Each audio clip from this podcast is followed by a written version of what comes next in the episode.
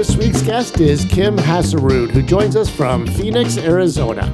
Kim got her start in the industry bartending in New York City in the 90s and has had a very successful career. Kim is a recognized mixologist and beverage consultant. Kim has appeared as a judge on Iron Chef America and made appearances on The Today Show, CBS's early morning show, and she's the author of the best selling 101 cocktail series of books. This includes such titles as 101 Margaritas, 101 Martinis, 101 Blended Drinks, and many more titles in the series. Recently, Kim has opened up a new bar in downtown Phoenix named Garden Bar Phoenix. Enjoy the show.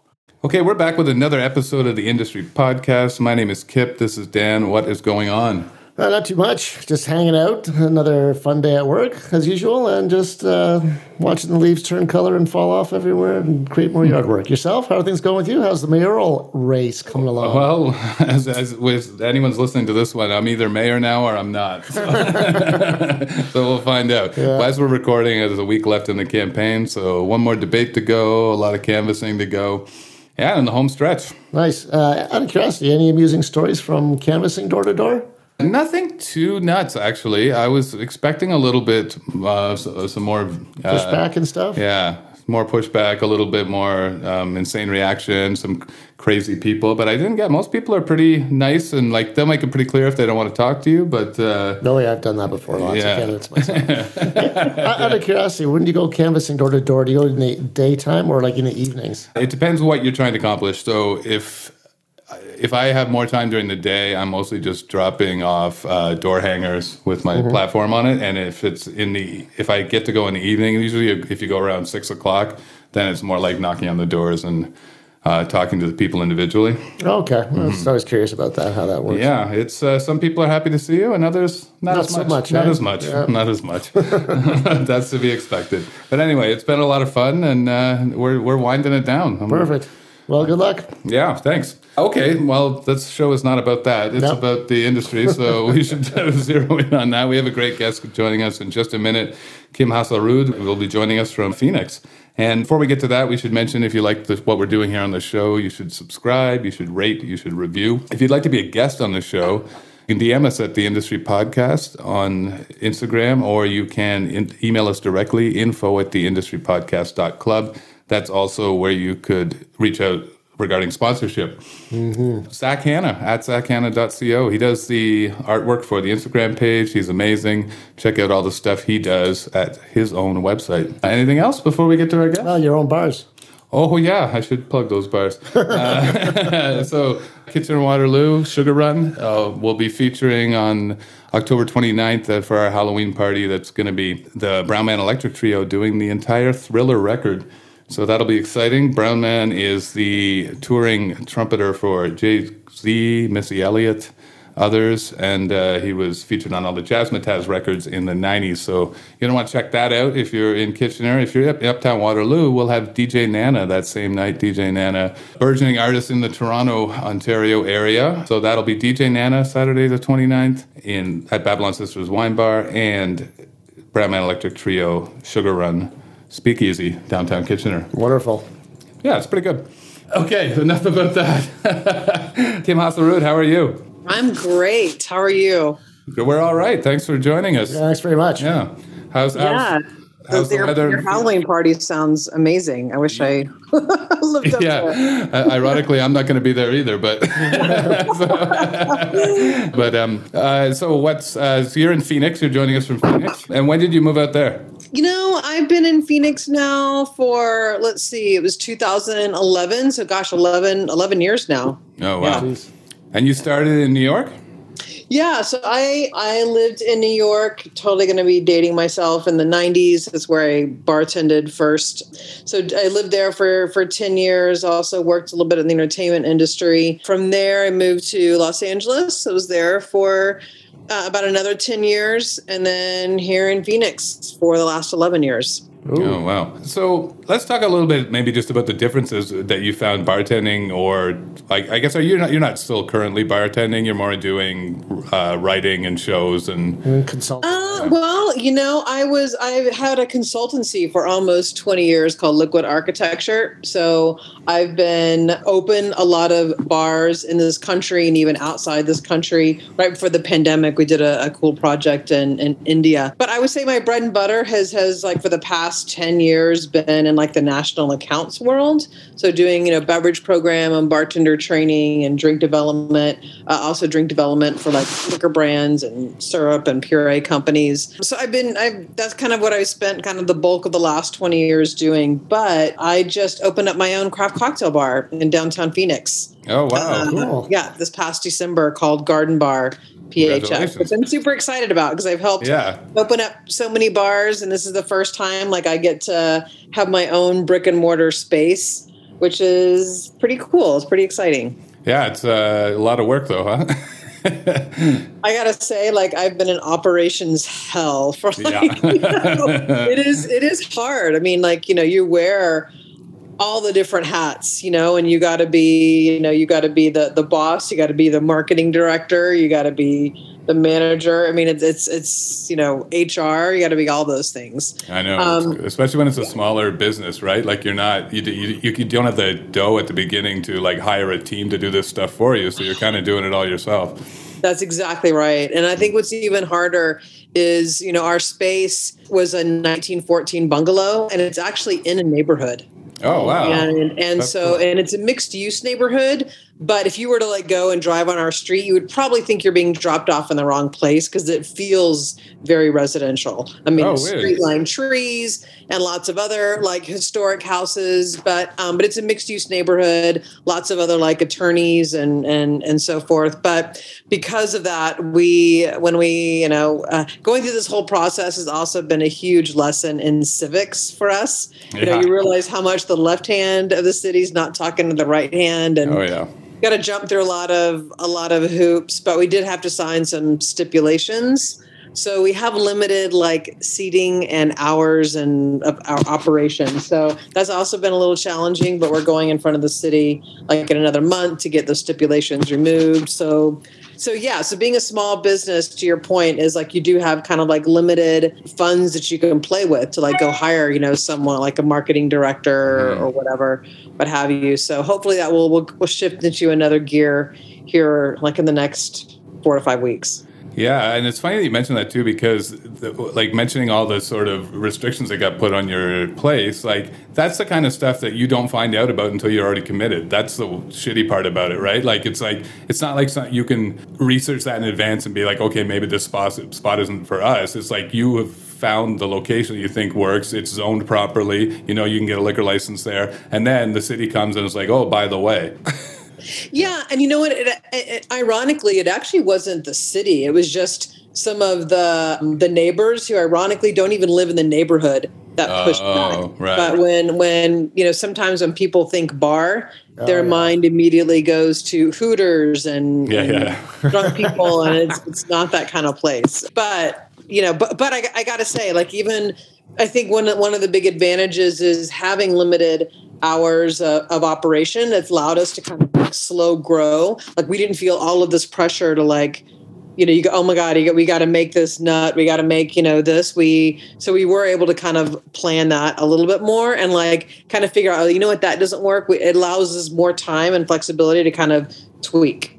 Right. Yeah, that does have its advantages for sure. So, what made you decide to move from like consultancy, like mostly consulting, to just uh, going and diving into your own spot? You know, I always eventually had wanted to open up my own bar, but I, you know, I think I kind of did it backwards because most people get out. You know, they, they open a bar and then they go out to consultancy and did the opposite. Right. Um, and I've just learned a lot, you know, in, in consulting and seeing kind of what works and what doesn't work. And I've always been a really uh, creative person, and then not being able to kind of like really do or or what I want. So for me, it's just this huge creative outlet as well, and also with our staff, we have a really small bartender staff, which are are all women, and it kind of just worked out that way. But it's been awesome to to kind of mentor them along the way and like the the process. which has been great. So, yeah, I think I, something I always wanted to do, and and I think it's a great little. And I, I got to say too, the space is it's amazing. It's one of those spaces that you walk into the bar. You walk in. We as soon as we bought it, we walked into the house, and it just feels good. You know, how space just the energy and the light. It just feels good, like the mm. the windows and the lighting. Um, and I, I I'd always too wanted to do a space that was kind of the antithesis of most craft cocktail bars. Most craft cocktail bars are a little dark. They're mm. kind of like dimly lit.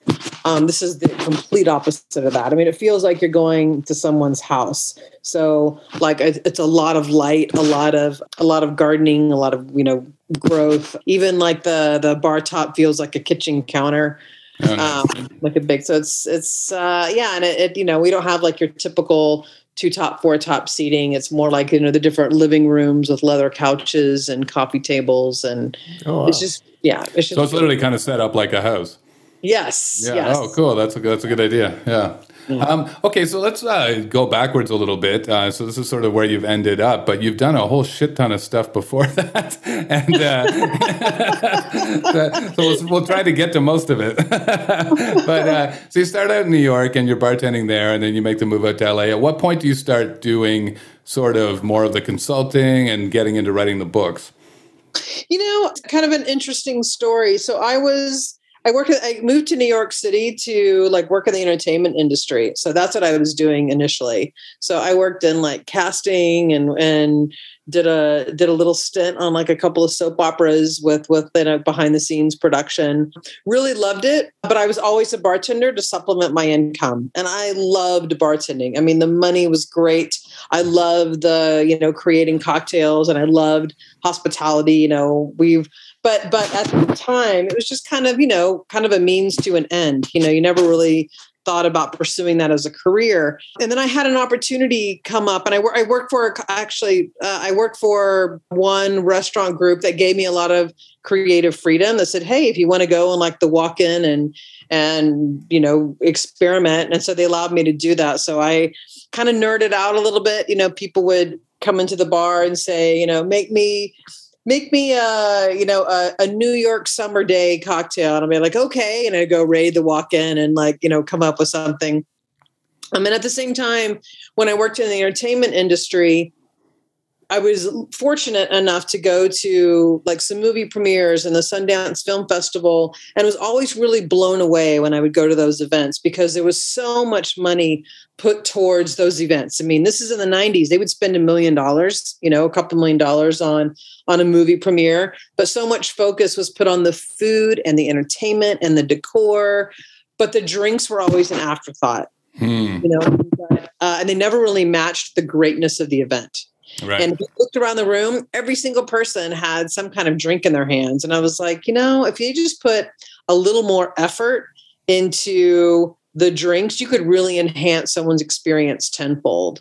Mm. So, kind of coming from a background of, of using a lot of fresh ingredients, that's initially how I started my consultancy. It was in the entertainment industry. So, I had a lot of friends that were producers and uh, you know i said hey why don't you let me like do do the bar? And they were like oh because they you know would come over and i would do creative drinks. And so um, kind of got on the radar of, of that and, and started doing some movie premieres. And i would hire an art director to come and prop out the bar like the batman cave. Oh, nice. and which which was cool because you know a lot of the liquor brands were used to just dropping off product and not really nothing was really done creatively with their brands but i made them look really good mm-hmm. and so from that i started getting some more gigs uh, maxim magazine was actually one of my first big clients so actually i traveled the country with them and did oh, nice. like their big super bowl parties and had a blast, started working directly with a lot of the liquor brands. And that kind of morphed eventually into them, uh, a lot of the liquor brands hiring me for national accounts and doing bartender training. And so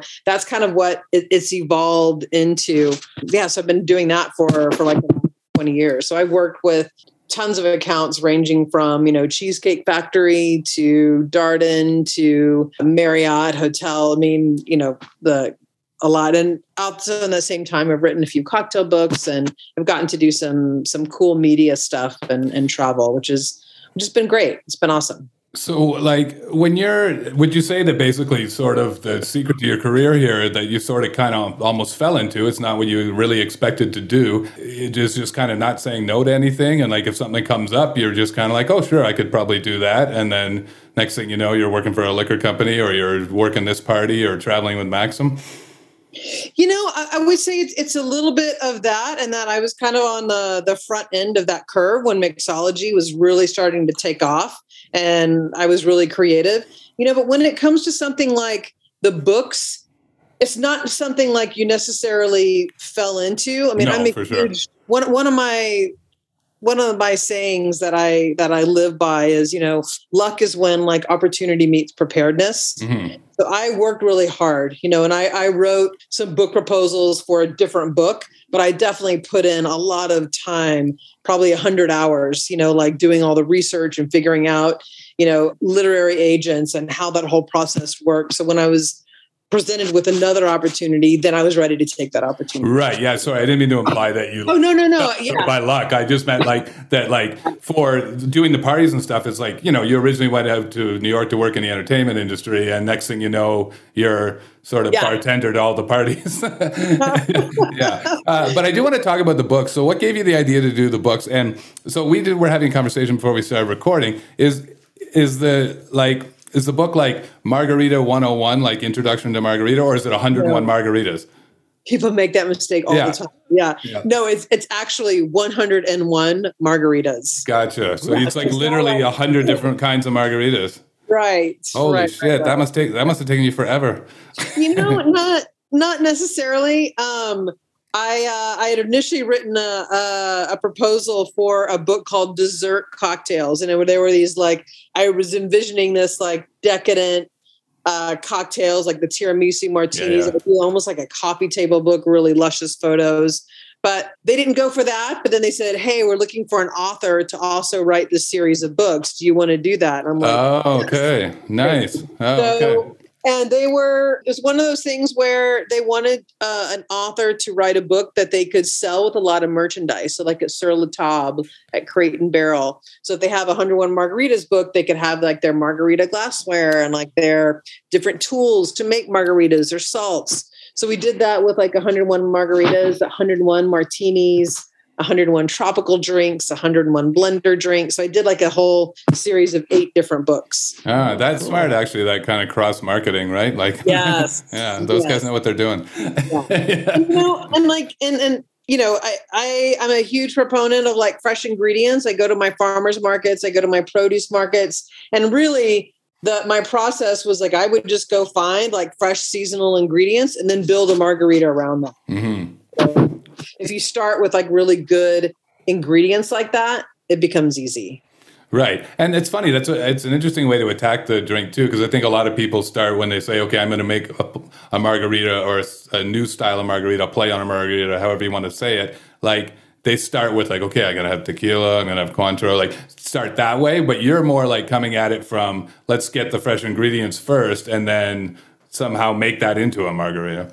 Right, right. Yeah. I'll figure out the stuff that goes that goes best with those ingredients. Right. Right. That, I like that. Um, so when you you've done a lot of TV appearances, you were mentioning previously. Uh, like what? So which part? Because you, your career has spanned so many different kind of cool areas. Like what part of your career was it the the book writing or the consulting or like how did you get on these shows?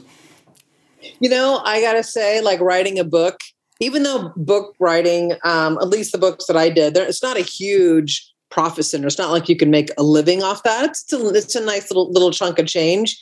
But I think in a lot of people's minds that it gives you that's a that's a great tool to use for media. It's a mm. great tool to use to get on to different shows or do different appearances or different radios or different podcasts. Right. um, is, is, it's a it's a great tool to get your name out there. Right. So I would say, you know, I think, I mean, I would give that advice to anybody. Like if you can kind of create something that can be shared, I think that is a it's, it's a great it's a great branding tool, and it's a great right. tool to to get you out there. And uh, that's sort of the whole name of the game these days, right? Like you mentioned, with all these different avenues of, of promote of potential promotion for you, and whether it's podcasts or TV yeah. or radio or whatever the hell it is. Like basically, if you have all these different things that you're doing, the consultancy, the book authoring, the training sessions, whatever it is, you can kind of plug them all if you can just get on an outlet to plug them, right? Right, right, yeah. right. Yeah, I think that's I think that's exactly right. And I think that really did a lot of wonders for definitely helped my career along as far as like getting getting noticed and getting contacted and led to other jobs too. Mm-hmm. So I'm assuming you've done lots of traveling through this consultancy and you're mentioning that you were doing the uh, that you just done the bar in India. So when you're out there, uh, talk to us a little bit about some of the coolest spots you've been to, and maybe some of the more challenging spots when it comes to opening a bar for whatever reason. Yeah, you know, I've, I've really, really been fortunate in my career to have have been able to kind of travel and actually judge a lot of competitions. I judged, you know, Diageo World Class, and I've been a judge for the Bombay Sapphire Most Imaginative competition, which took me to places like London and I got to, you know, uh, what's fascinating to me about London is when, you know, mix this kind of in the early 2000s. Oh my God, London was terrible for cocktails. I mean, it was just, it was, it was like they had great pubs, but the cocktails was not at all, you know, um, very, very, very behind the US. But I would say it, it took about maybe seven to 10 years. And now they are way ahead it's fascinating some of the things that they can do and what they're doing. I think they're they're given a lot of resources, and you know, here in the U.S. with a lot of the restrictions with liquor brands, it doesn't. You know, you're uh, it's it's just harder to do um, what they can do there. So I think that it's a, that's a super exciting spot to be. I you know would love to go to like Singapore, which I haven't been to. Uh, but you know, I some other as far as like difficulties of of opening a bar, I think the language barrier and, and really understanding their culture. You know we did uh in working with national accounts with like pf chang's for example we looked at you know a while ago doing some cocktails for brazil. And their cocktails their palate people like drinks to be a lot sweeter. So i was coming up with something that was about i would consider to be a balanced cocktail and you know their their global person's like no no no no it needs to be a lot sweeter than that. It needs to be like strong and sweet. And he made me uh, some of their like classic cocktails and i'm like wow they would never like this here. Right. but you gotta you have to understand like the culture and their palate how different it is in the us and i think so that's something that you kind of have to to really consider and, and going there and really understanding what people are drinking and and why so I think that's an important factor. But also, you know, we take for granted here in the uh, in the U.S. how easy it is for us to get ingredients. I mean, we have just a world of, of global ingredients at our fingertips. I mean, I can go on Amazon and order blue algae. You know, I can right. do all of these great things, and you cannot do things like that in India. So we you know one one thing that i really took for granted was even just citrus like lemon and lime juice mm-hmm. it's very expensive there so we really had to look at you know maybe doing some acids instead you know as another way to get to get that so you know understanding like what's available there what's not available and really kind of working within the toolbox that you have like mm-hmm. you should never go to a country thinking like okay here's the menu that I'm going to bring to them because it's never going to work out. right. Yeah, that's interesting. So it's kind of so it's challenging in that respect because you can't just like have sort of your set menu of go-to mm-hmm. drinks that you can bring somewhere and be like, okay, you can use two, seven, and eight, and over here they'll use three, five, and nine. But also, it's kind of great for you who's a creative person who likes to do creative things because you're kind of forced to be creative based on dealing with what's available to you. Right. And I think I think my my experience with national accounts has really helped with that because I always have to play in their toolbox. Right. You know, it's kind of like how creative, you know, here here's our sandbox, here's the tools that we have in our sandbox, here's the type of sand that we have. Be as creative as you can be within this sandbox. So it's kind mm. of the same, a little bit of the same mentality in that you have to kind of come to them and be creative and in the little set and world that you have. Right. Yeah. Uh, that's funny because like I've had to do a much smaller amount of that, and I always get like frustrated because I'm just like I'm not as creative as you, so I'm just like I get frustrated with having like being my hands tied behind my back with what I can use, and I'm just like fuck, I just can't do it. So it's kind of interesting for someone who's creative as you are, where you that kind of gets your juices flowing a little bit because it's like a challenge to overcome. You know, it, it is, and I and I I think it's also is it like you know and you kind of have to hang your ego at the door you know like is this a drink that i would drink not necessarily but is it a Mm-hmm. drink that they would drink probably and is it good enough Yeah, yeah, yeah, yeah. that's a question you got to ask Yeah.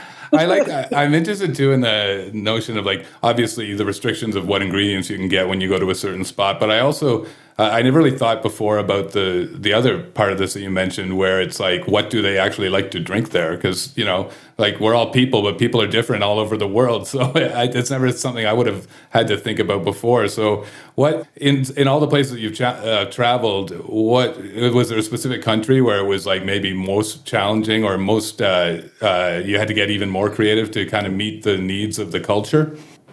you know hmm, i would say I mean, I mean, out, out of all the places I've been to, I mean, India was definitely the the most challenging, both culturally and from an ingredient perspective. I mean, there was so many things to to consider. I mean, even things like you know they all you know they have kind of big dreams and visions of what they wanted their program to look like, but even something like ice oh yeah, yeah. very hard, very hard to do. And so, you know, when we were like, you know, we were showing them how they could make like their own like large format ice and this ice chest and but the amount of time, but you know, labor is really, really cheap. So they didn't mind putting in six hours of prep time. You know, like that wasn't as big a deal as it is here. Right. Um, so there's some some things that made it a little bit easier. We had a lot of people at our fingertips to kind of help put the program together and do do different roles. But yeah, ice was a big one. Citrus was a big one, and I, you know, as far as like the the spirits go, I thought it was kind of interesting. Like Scotch was really popular there too, Mhm. uh, and like I would see another thing that I thought was was kind of funny was you know they they had the botanist there, which was kind of new here at the time, and I'm like, wow, out of all the things like, that you don't have, you've got the botanist there. That's, that's I, it's cool, got to be the influence from Scotland, right? Because like, it, yeah, maybe that. yeah. Actually, great point. Great point. Yeah, I, but that's funny. I wouldn't have guessed that either. But Right. I, I, the only reason I know that Indians like Scotch is because of Amrut Fusion, right? The uh, which- which is like only became sort of known to us maybe like ten years ago or something like that in North America when it won like Jim Murray's award in his whiskey Bible or whatever. So Yeah. I'm, sure, I'm sure they paid for it, but but uh, I, I I I bought that. I like I love that spirit. Actually, I think it's delicious. But that was well, my first introduction to the fact that oh, they like like they like single malt whiskey in India. Okay. Yeah. Yeah. And the, I mean, the other piece too that is that you know because I'm a woman and kind of having to kind of go through that barrier too. We did a project in in South America once too, where you know, like after a certain time, you know, it was like you don't want to be by yourself, so having to have like an escort, you know, to to take you back. Oh right. Just the culturally culturally of having someone in the West, you know, come there at the same time. I think that uh, you know, on the one hand, I think they wanted someone from the West to come for that reason because the West brings kind of innovation, hmm but at the same time, there's a there's a lot of other hurdles and a lot of other pushback um, for yeah. yeah, a lot of other pushback. So you know that was something. Who's this gringo showing me how to run my um, what, so, uh, what, what when it comes to the training aspect of it, talk to us a little bit about some of the challenges of like going to another country and like training their staff, especially if there's a language barrier. Well, here's here's the here's the interesting thing about training. Every place that I've been to has embraced it. Oh, that's good. way more than here in the US. I feel like here here in the US, a lot of bartenders, you know, they they kind of have a little more say and a little more freedom, whereas there they are jumping at that chance for education and and mentorship and training um, in a way that that i'd haven't experienced here. So they are like soaking up every word that you say and are putting it to practice and want approval which I, I think so i think the training even with the language barriers them just watching you i think is is was really great i've had i had great experiences with the training Oh, that's good. Yeah, yeah. I guess that makes sense, right? Because they're not having you out there unless they want to learn. Like, why? Right. Like, why pay for it, right? Whereas here in the in North America, it's like somebody gets a job at your spot and they're just like, you don't even know how seriously they're taking it. Maybe it's just something they want to do while they're putting themselves through school or Right. whatever, right? And those are the really, those are the fucking challenging people to train, let me tell you. Yeah. yeah, because they don't want the knowledge. Uh, I've discovered that I recently recently opened this wine bar and like trying to get wine knowledge across to people who are only semi interested in the wine, but mostly interested in having a employment. oh God. It makes a huge difference when you have people that that are there because they want to be there versus just I'm just here for a job. You know, Right. we I used to have such challenges, you know, with with union properties for that reason. You know, we did a, a project in, in New York City at, at a union property, and even something like cracking an egg. I mean, it was just like, well, we need to get approval from the union. I'm like, what are you, what are you talking about? Like, and it they just want you know, and they just wanted to push back on anything, and they they had the ability to do that, and just makes it harder. But So did you have any culinary training as well? Because it seems like just the way you describe how you go about making your cocktails. Uh, from we talked to a lot of people who came from the back of the house first and then ended up front of house, and the way you describe how you do your your, your sort of creative process reminds me of someone who came from the back of the house to the front of the house. You know, I didn't. I, I yeah, but I just was. I just had a lot of people around me when I worked at uh, in New York City that kind of gave me a lot of leeway and showed me Mhm. a lot of techniques. And also, this is at the same time when like Dale DeGroff was uh, was coming into coming into his own in the 90s starting to make a splash and also talked about using a lot of fresh ingredients and so but you know i didn't come up in the ranks like with having to learn like these cocktail you know classic cocktail templates and wanting to do things the way they did in the 1800s i kind of like to kind of break those rules a little bit and just really focus on bringing the great ingredient to light. Right. and i think i've always kind of had that as my as my mantra. Yeah keep it fresh keep it simple. Are there any specific uh, books that you that you that sort of helped you along your journey as well? Like we, I mean, there's the classics as well, but I don't know if there are any of them that you specifically sort of read and learned from, or did you just kind of figure it out on your own? You know, it was, a, it was a little bit of both, but one, two books that I really loved was they were like the volumes Mixology One and Mixology Two, but it had a lot of different essays in them, from Audrey Saunders to Jared Brown, uh, about like how to open a bar, the importance of ice. Um, Julie Reiner had one too, but those were really, really good books. The Joy of Mixology too Okay. as Regan, such a good book. And I think that was really influential in really kind of thinking about different cocktails and different templates. Yeah, the Journal of the American Cocktail, Volume One and Volume Two. Oh, okay, cool. I, I don't think anyone's talked about those books on the show before. So everybody talks about the same ones, right? You always, it's always like Death and Co. and Liquid Intelligence. So Yeah. yeah. I mean, I would say those are like the next generation Right. books that has a lot of like really great, cool techniques, which I, I love those books too.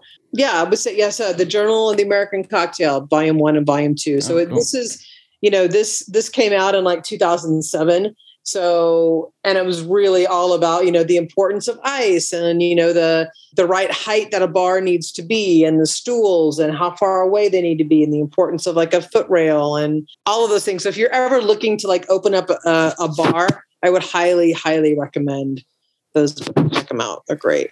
It's much better than the way I went about it, which was fuck a bunch of shit up and then try to do better for the next one. Right. Just everyone's slightly better, but still, but still constantly making mistakes. Uh, that's funny. Okay, uh, so well, t- thanks a lot for giving us your time here. This was super fascinating. Maybe tell our listeners where they can follow you and find out about what you're up to next, and and how to get to your bar when they're in Phoenix. Yeah, so you can go to. I recommend a couple of different handles. I have my personal handle, which is at K Haasarud, and I have two A's in my name, so K H A A S A R U D. Or follow my bar at Garden Bar Phoenix, all spelled out on Instagram. Uh, we are in downtown Phoenix. We're only like five minutes from the airport in the South Roosevelt district, on um, right on Sixth Avenue. So come come check us out. We'd love to love to serve you a couple of couple of great cocktails. Yeah, well, it sounds like a super cool place. I hope you can deal with these neighbor issues and get to some regular hours. It looks like it sounds like you're about ready for it now. So, yeah. Anyway, thanks again, Kim. We really appreciate you giving us uh, the time this evening, and best of luck going forward with all. I'm sure you're going to be up to some more exciting stuff soon. So we'll we'll stay tuned and follow you. Well, thank you so much, and um, good luck to you too. Um, fingers crossed that you're that by the time people hear this, that you are mayor. That so. I am mayor, right? Thanks very much. I appreciate it. All right. Thanks a ton. Thanks, Kim. Have a great night. Thanks.